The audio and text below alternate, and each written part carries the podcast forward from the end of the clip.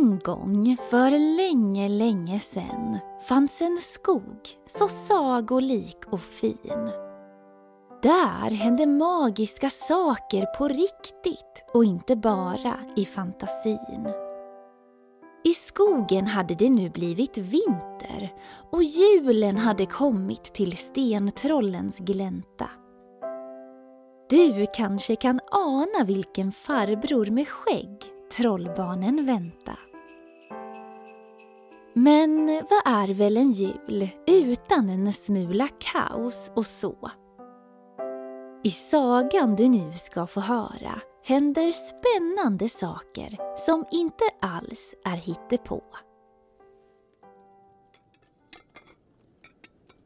Trollbarnen Sten och Flisa hörde att det skramlade från köket. Där stod pappa Troll och dekorerade det finaste pepparkakshuset. Pappa Troll var skicklig på att baka. Och det bästa av allt var att trollbarnen alltid av smeten fick smaka. Sten tog en bit av pepparkaksdegen som låg på bordet. Mmm, vad god! Sa han och log brett. På det stora pepparkakshuset fanns fem balkonger. Pappa hade velat ha fler, men degen var snart slut tyvärr. Pepparkakshuset bestod av fyra våningar och fönstren var gjorda av gelatinblad. Från taket hängde istappar gjorda av vit smält choklad. På dörren fanns en krans och innanför ett av fönstren fanns ett litet pepparkakstroll med svans. Varje jul anordnade trollet Proppmätt Karlsson en pepparkakshustävling för Sagoskogens alla väsen. Och den som sen bedömde alla hus var häxan Harriet, Karlssons goda vän. Reglerna var enkla och tydliga. Husen måste vara ätbara och prydliga. Alla som ville fick vara med i tävlingen. Och den med det bästa pepparkakshuset vann den. Pappa Troll var mycket stolt över sin kreation och längtade tills han fick visa upp huset för Harriet och Karlsson. Han var övertygad om att han skulle vinna tävlingen han hade det liksom på känn. Vi vill också göra ett hus, sa trollbarnen och pekade på degen. Men det fanns för lite deg kvar och affären hade stängt för länge sen. Degen räcker nog inte, sa Sten. Det gör inget, sa Flisa som nu hade fått den bästa idén. Medan pappa fortsatte att dekorera sitt hus sprang trollbarnen upp på vinden där det bodde en och annan mus. Flisa hämtade sen ett gäng kartonger som de bar ner för trappan. Trollbarnen skulle minsann göra ett eget hus och vinna över pappan. När pappa Troll var klar med pepparkakshuset smög sig trollbarnen in i köket. Sen började de att klippa och klistra en burk med glitter öppnades. För detta hus skulle minsann gnistra. Att göra ett pepparkakshus av kartong var inte så svårt. Och limmet de använde gjorde så att huset blev stabilt och hårt. Snart hade de byggt en enorm kyrka med ett vackert klocktorn. och inne i kyrkan fanns små lyktor och vid altaret stod självaste pastorn. Taket glittrade som om det vore täckt av snö och is. Nu skulle nog trollbarnen i tävlingen ta hem första pris. Pappa höll just på att packa in sitt pepparkakshus i bilen när han fick syn på trollbarnen. De kom och bar på kyrkan de skapat. Vi följer med dig till tävlingen pappa, sa de glatt. Pappa studerade kyrkan noga och väl. Sen sa han den där kyrkan var då vacker och rejäl. Pappa Troll såg inte att pepparkakshuset inte var gjort av deg. Så om den detaljen trollbarnen teg.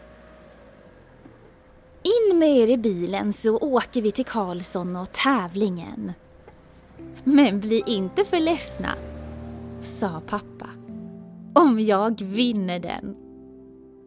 Pappa skrattade och det gjorde trollbarnen också. Sen sa Flisa. Och du får inte bli ledsen om du kommer på plats nummer två. Snart var de framme hos Proppmet Karlsson och hans vackra stuga som var byggd av stockar. Snön gnistrade och runt om stugan var där julbelysning, granar och julbockar. Kom in! ropade Karlsson med dörren på glänt. Från stugan hördes vacker julmusik som kom från blåsinstrument. Trollbarnen och pappa bar in sina pepparkakshus. Inne i stugan doftade det jul och i granen sken tusen juleljus. Familjen Stentroll ställde sina hus på varsitt bord. Gästerna kom genast fram till trollbarnens kyrka och berömde den för att den var så välgjord. Ingen verkade se att den inte var ätbar. Och nu kom häxan Harriet fram. Åh, den här kyrkan är helt underbar! Sten och Flisa tittade på varandra med osäker blick. Det var ju inte som att de ett brott begick när de gjorde huset av kartong istället för deg. Så trollbarnen om husets material bara teg. När häxan Harriet sen hade gått runt och tittat på alla tävlingsbidrag som fanns gick hon fram till trollbarnen och berömde dess briljans. Vilken otrolig kyrka ni har gjort, sa hon och log. Finaste pepparkakshuset i vår sagoskog. Nu ska jag bara en tugga av huset smaka. Harriet bröt loss en bit kartong så det i kyrkan började att knaka. Trollbarnen förstod att de nu skulle få bannor av häxan. Mm, sa hon. Underlig smak minsann. Sten höll för ögonen. Han vågade inte längre se på. Fy så mycket skäll de nu skulle få. Häxan flinade åt trollbarnen och log brett. Godaste pepparkakshuset jag ätit! sa Harriet. Sen hördes ett svagt litet skimmer av magi. Det var Harriet som utövade lite av sitt häxeri. Kyrkan hade förvandlats till ett riktigt pepparkakshus. Harriet hade nämligen sett trollbarnens lilla bus. Hon lutade sig fram mot trollbarnen och viskade.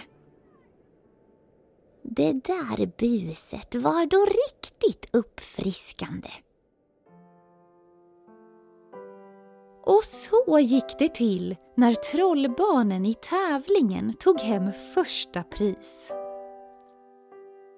Ja, ni, man kan visst göra pepparkakshus på flera olika vis.